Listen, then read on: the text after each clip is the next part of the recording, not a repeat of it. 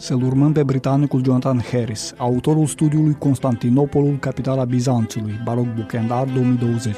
Metoda cea mai bună de a gusta amestecul îmbătător de farmec primesc și evlavii religioasă trăit de vizitatorii Constantinopolului bizantin este să urmăm calea pe care ar fi străbătut-o ei pe la 1200 după Hristos, când orașul era la apogeu, și să luăm în considerare ce ar fi văzut ei și, poate și mai important, ce ar fi simțit.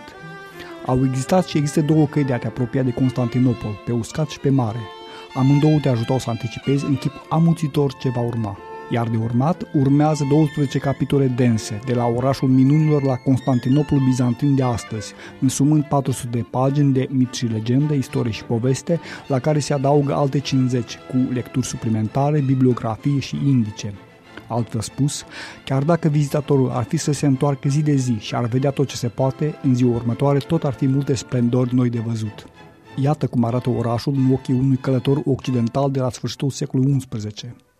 Vezi mii de oameni vășmântați în strai doar de mătase și mai vezi mulți de credințe diferite, vorbind limbi diferite.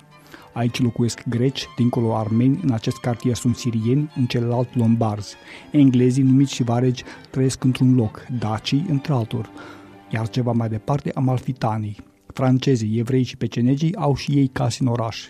Astfel, acest oraș nobil este mai uluitor decât toate celelalte din lume prin aur și argint, marmură și plumb, mante și mătăsuri și o mare slavă omenească. E un oraș a cărui slavă sporește prin moaștele sfinților pe care le are și mai ales prin sanctuarele Domnului nostru Isus Hristos. Și iată și pe ultimul mit al Constantinopolului și suntem abia în capitolul 8, Outsiderii, care presupune că pentru a fi cu adevărat roman, romeu, adică bizantin, trebuia să poseze anumite atribuții.